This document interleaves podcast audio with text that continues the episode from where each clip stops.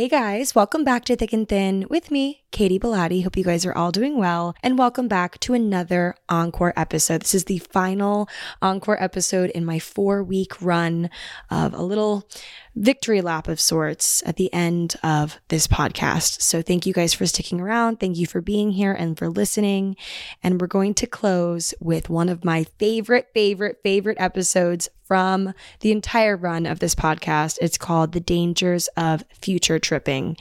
Cheers to the present. We will never be able to tell the future. So why do we spend the energy worrying about it?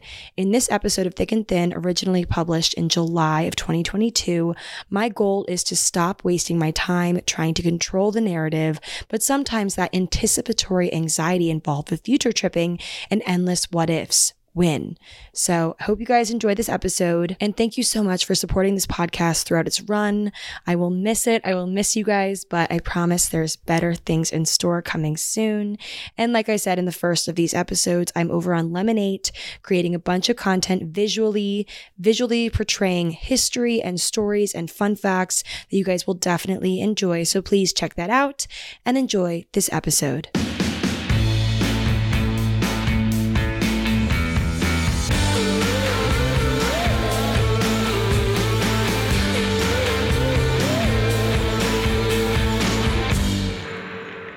So, to define it, future tripping is essentially anticipatory anxiety. So, it's another way to say when one worries about something that has not even happened yet.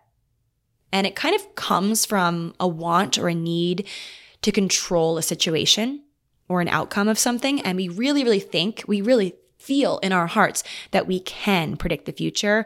And we don't feel like it's really a harmful or it's even a choice. It's kind of just like where our mind goes sometimes, you know? And if we can just try hard enough to predict, to prepare, to protect ourselves from whatever the heck is coming, we think we're being productive and that it's not putting us in a bad place, but it's kind of a mirage because we think we're doing something, but we're really not doing anything. We're just worrying. And I feel like at this rate, like in my life, anticipatory anxiety should just really be my middle name. I am always, like, ask anyone, always trying to prepare myself for literally everything. I'm always prepared for the worst. I keep my expectations very low these days, but but I'm very much like, okay, I'm doing this stressful thing in 3 weeks. Let me just stare at it and stress over it for the next 3 weeks and maybe I'll be better off because I've almost tried to predict every possible way this thing could go, driving myself insane in the process and just kind of autopiloting through those three weeks until the thing comes. Like, I don't even know what I ate for breakfast today. I didn't even know if I chewed it or anything because I'm so stressed about this thing that's coming in three weeks. Like, that is so how I am. I am definition of anticipatory anxiety. And if you are too, keep listening. We're going to talk about it and talk about how to get ourselves out of it. Anyway, I think that trying to prepare myself for the worst, like the fact that I do that, like I said earlier, I think it is a survival instinct. I think that at one point in history, doing this could have been a really crucial skill in keeping myself alive and one of the pack in the tribe or whatever and escape the tiger that's going to eat me for breakfast. Like, I think putting all of my energy into trying to anticipate the next predator's move, like, you know, the thing like that, I think that that would be a crucial skill. But today, where there aren't tigers lurking around every corner, it really does cause me to overthink to a super unhealthy degree. And I also end up psyching myself out unnecessarily half the time. Like sometimes something that I was so, so scared about and I was really, really preparing for ends up being totally fine. And I'm like, wait a second, why the heck was I so stressed about that? Like, why was I so worried? So in my brain, I feel like it's constantly this thing where my brain is saying, one part of my brain is saying to the other part of my brain, or however that works, it's saying, okay, well, if I just worry enough about this future occurring thing or event or person that's going to come into my life, I can control the outcome. If I just worry enough, if I stare at it long enough, I can control it. Maybe if I perfect every single detail leading up to this future thing and ask every single person in my life what they think about it and try to see things from every single point of view. Like maybe if I do all of that and prepare myself as much as I possibly can, everything might be fine. But in reality, a lot of the times it is fine. I didn't have to do anything to prepare for it. I just had to stop stressing so much and, I don't know, take a chill pill, you know?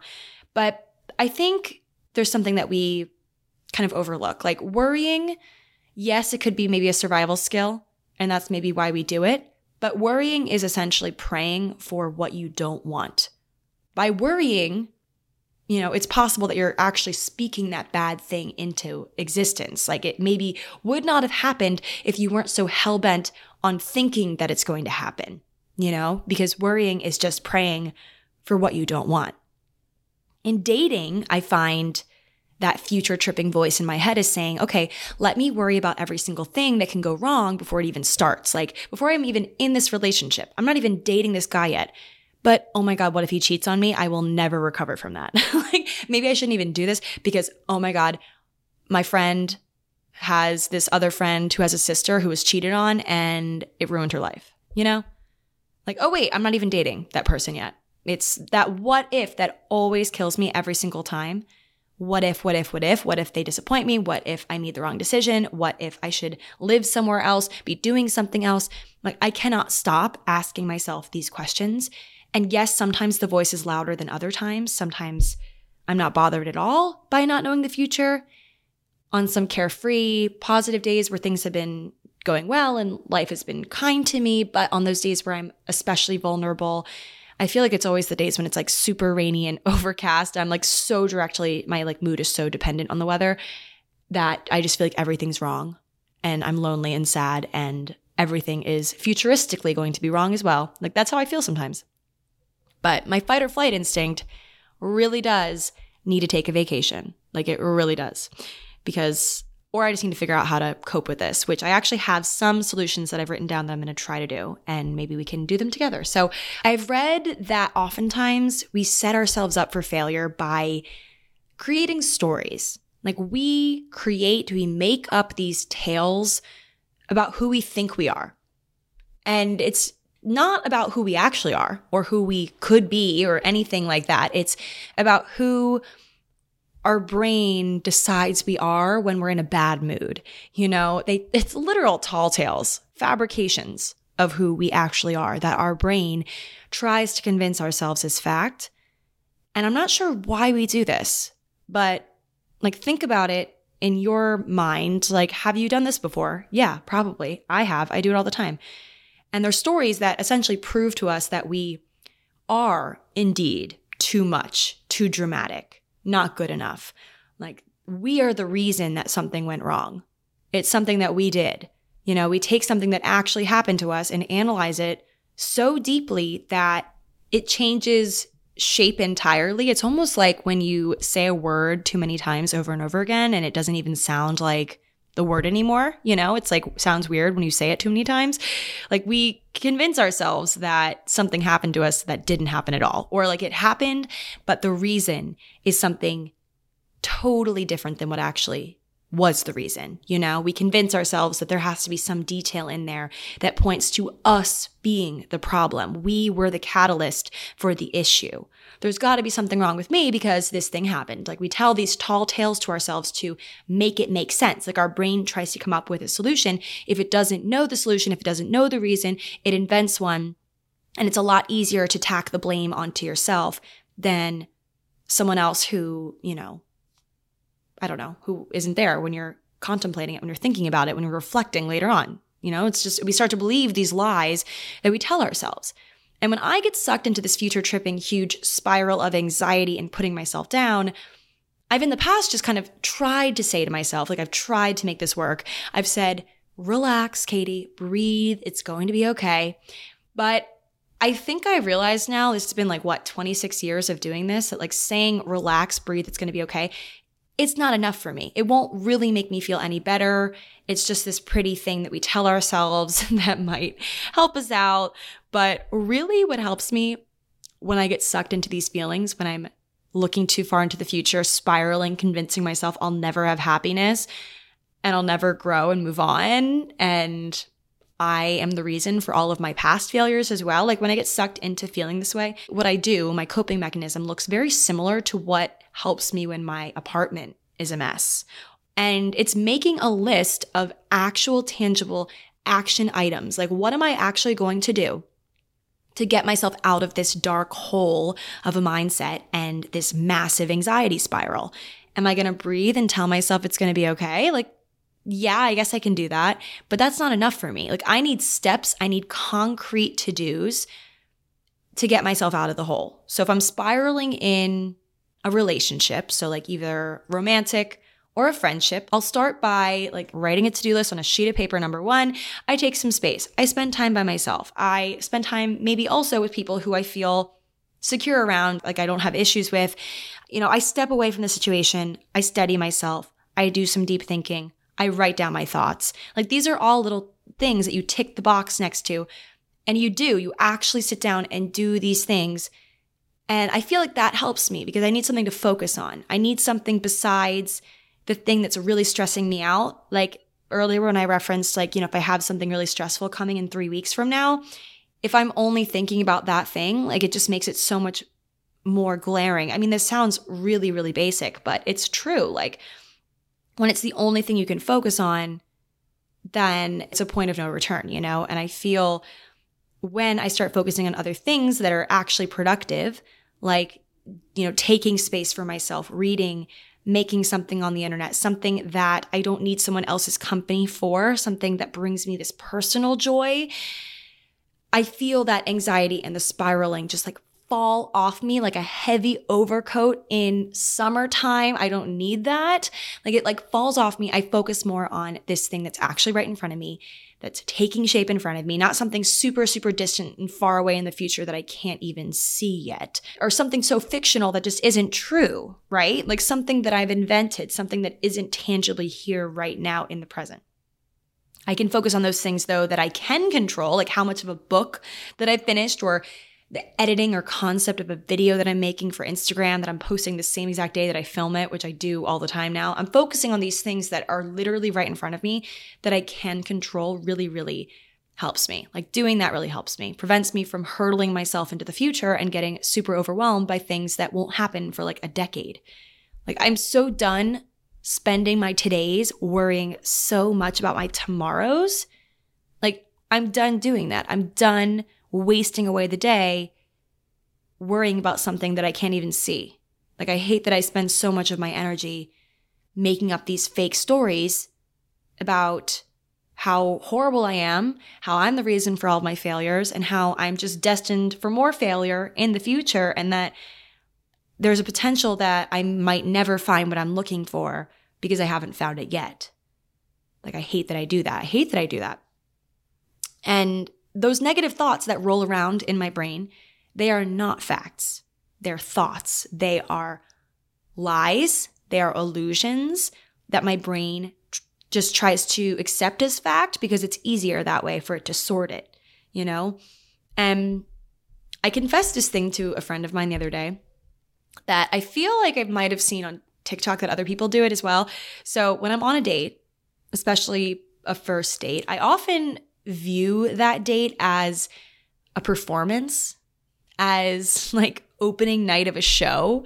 Like I could sometimes I just like literally could care less about what I actually think about the guy in front of me. Like, do I even think he's cute? Do I like him? Do I like the way he talks? Like, what do I even think about this guy? I don't really consider that as much. I feel like it matters a little bit, but most of all, the most important goal of the night for me is I am going to make sure that this guy who is sitting across from me is obsessed with me by the end of the night. Like, I need to walk out of here knowing that he had a good time with me. Like, I need to do everything right. I need to make him laugh. I need to be hot. I need to order the right things on the menu. I need to be remarkable enough that he'll talk to his friends about me. Like, I need to succeed, whatever that looks like. Okay. Like, whatever success looks like in the situation, I need to do it. And it really isn't about the success fully. It's actually more so about what the success means or what it will do. I convince myself that making this guy like me and succeeding in this moment of him liking me and wanting to text me afterwards and wanting to see me again, somehow that will correct all of the times in the past that I've failed when that hasn't happened.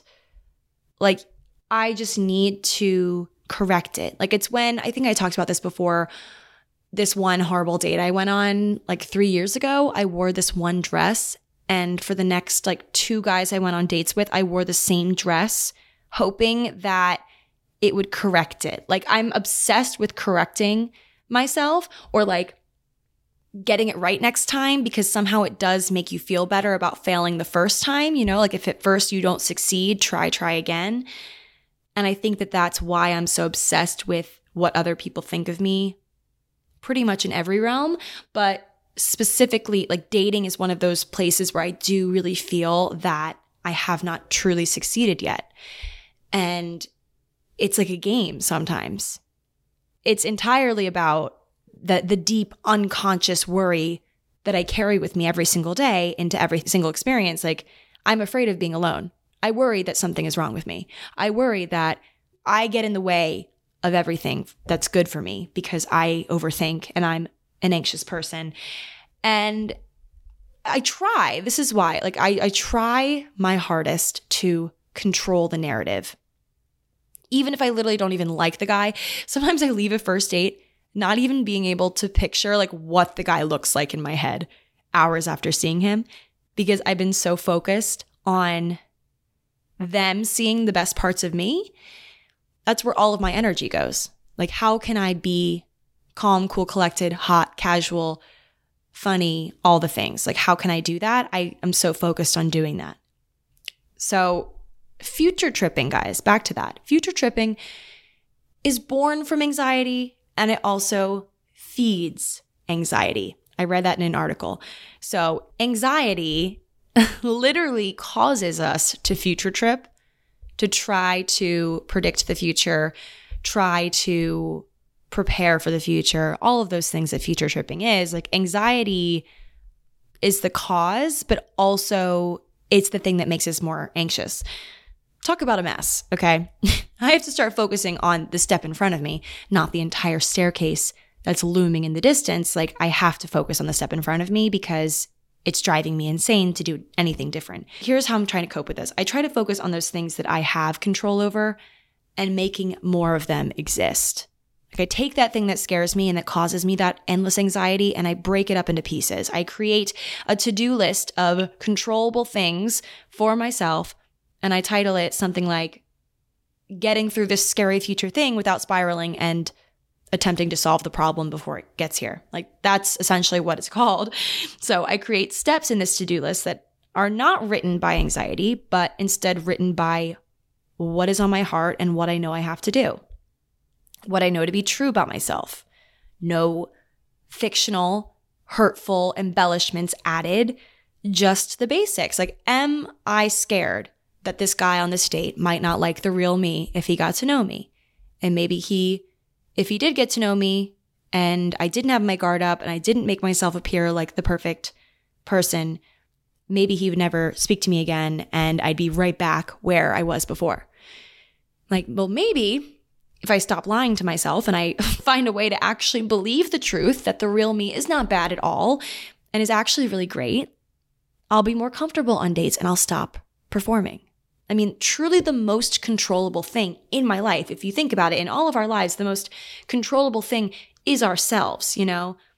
There's a lot in this world we can't control, but we can control how we react to things. I mean, not maybe always our emotions, because my emotions just kind of take over me like a storm sometimes, but we can control our how we will move forward, what we will do after we feel that emotion.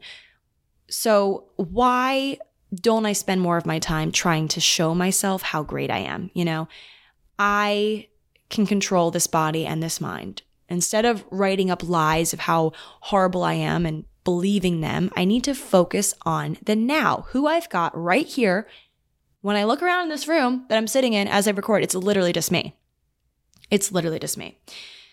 So, shifting gears a little bit, still on the same sort of track, but something interesting. So, I read this really awesome TED article I have linked about our brains and how they genuinely think that we can predict the future. Our brains often like say to us, "Oh yeah, sure, I know what's next in my life. I know what's coming up." It's like knowing what's next on TV. Like when we when we watched cable, you know, like, "Oh, it's 9 p.m., Nick at Nite's on." But in reality, we suck at it. So I'm going to read a little bit of the article that I'll have linked. So in 2013, Science, which is this publication, I think, I'm assuming, I think I've seen it at the grocery store, published a fascinating study conducted by the researchers Jordi Quoidbach, Daniel T. Gilbert, and Timothy D. Wilson. They recruited over 19,000 people and split them into two groups predictors and reporters. They asked the predictors to estimate how much that they believed their personality would change in the next 10 years. So, for example, a 25 year old predictor would guess how much their personality would change by the time they hit 35, so 10 years later. Then the researchers asked the reporters how much their personalities had changed in the last 10 years. So in this group, a 35 year old would describe how their personality has changed since they were 25. So from 25 to 35, how has their personality changed? The results of the study showed that the predictors, so those who were looking 10 years down the line, believed that they would change less than the reporters experience of personality change the other way. So essentially, the groups were kind of compared against each other. Like the reporter's actual experience of how they have changed in the past 10 years, like comparing that on top of those looking forward to 10 years, just did not line up. And the researchers wrote, they said young people, middle aged people, and older people all believed that they had changed a lot in the past, but would change relatively little in the future. People, it seems, regard the present as a quote, watershed moment, which means a turning point at which they have finally become the person they will be for the rest of their lives. Like, my work here is done. like, the present is as great as I'm going to get. A lot of times, I think that that's how a lot of people feel. And that's what they concluded from this. So, in a nutshell, it turned out that no matter how old the respondents were, like they had a variety of ages interviewed here, they uniformly believed that they had changed a ton in the past, but would change very little in the future. And because of this, you know, we make choices according to this mindset. We get that tattoo that we think we'll love for the rest of our lives because we like it right now. We buy this house in this state that we love right now, even though that could change. Like we get married to the guy we just met because we love him, but we've only known him for three months, you know, things like that. So we all think that the way that things are now is the way that things will generally continue to be, or pretty much that way. Like maybe a tad better or a tad worse, but not all that different. Like definitely not as turbulent as the last decade of our lives. Like if you think about how you were 10 years ago, I think of myself and like the clothes I wore and like what I was like. I don't feel like I'll undergo that much change in the future because, you know, I was younger then. And like young people, it takes them some time to get out of their awkward phase, you know, but that's how people feel when they're even well out of their awkward phase. When they're in their 60s, they feel the last 10 years was a lot of growth and the next won't hold that. Like in this study, that's what was said. And it's just so interesting when you think about it. So, Anyway, I read this article in New York Times that was discussing this study and this concept. And one of the comments said, Good thing we're forced to make lifelong decisions about our careers and families when we're barely a quarter into our lives. I hope studies like these teach women to stop freaking out when they haven't found a husband at age 22. I like really, I thumbs up that comment. I was like, wow, that is a really, really valid comment. So, the researchers that conducted this study, they called the concept the end of history illusion. And they coined this phrase in 2013. And here's what it means it means that we think that everything will remain relatively unchanged from here on out, even though we might also report that our lives have changed a lot in the past. Our brains can't really comprehend or concoct a story with huge personal future shifts. Like maybe it's rooted in hope and self preservation like I said earlier, maybe it's a survival instinct of sorts. We pretty much predict that our values, our interests, our preferences will be the same to some extent. Like I'll still hate the same foods I hate now, maybe with like one exception thrown in.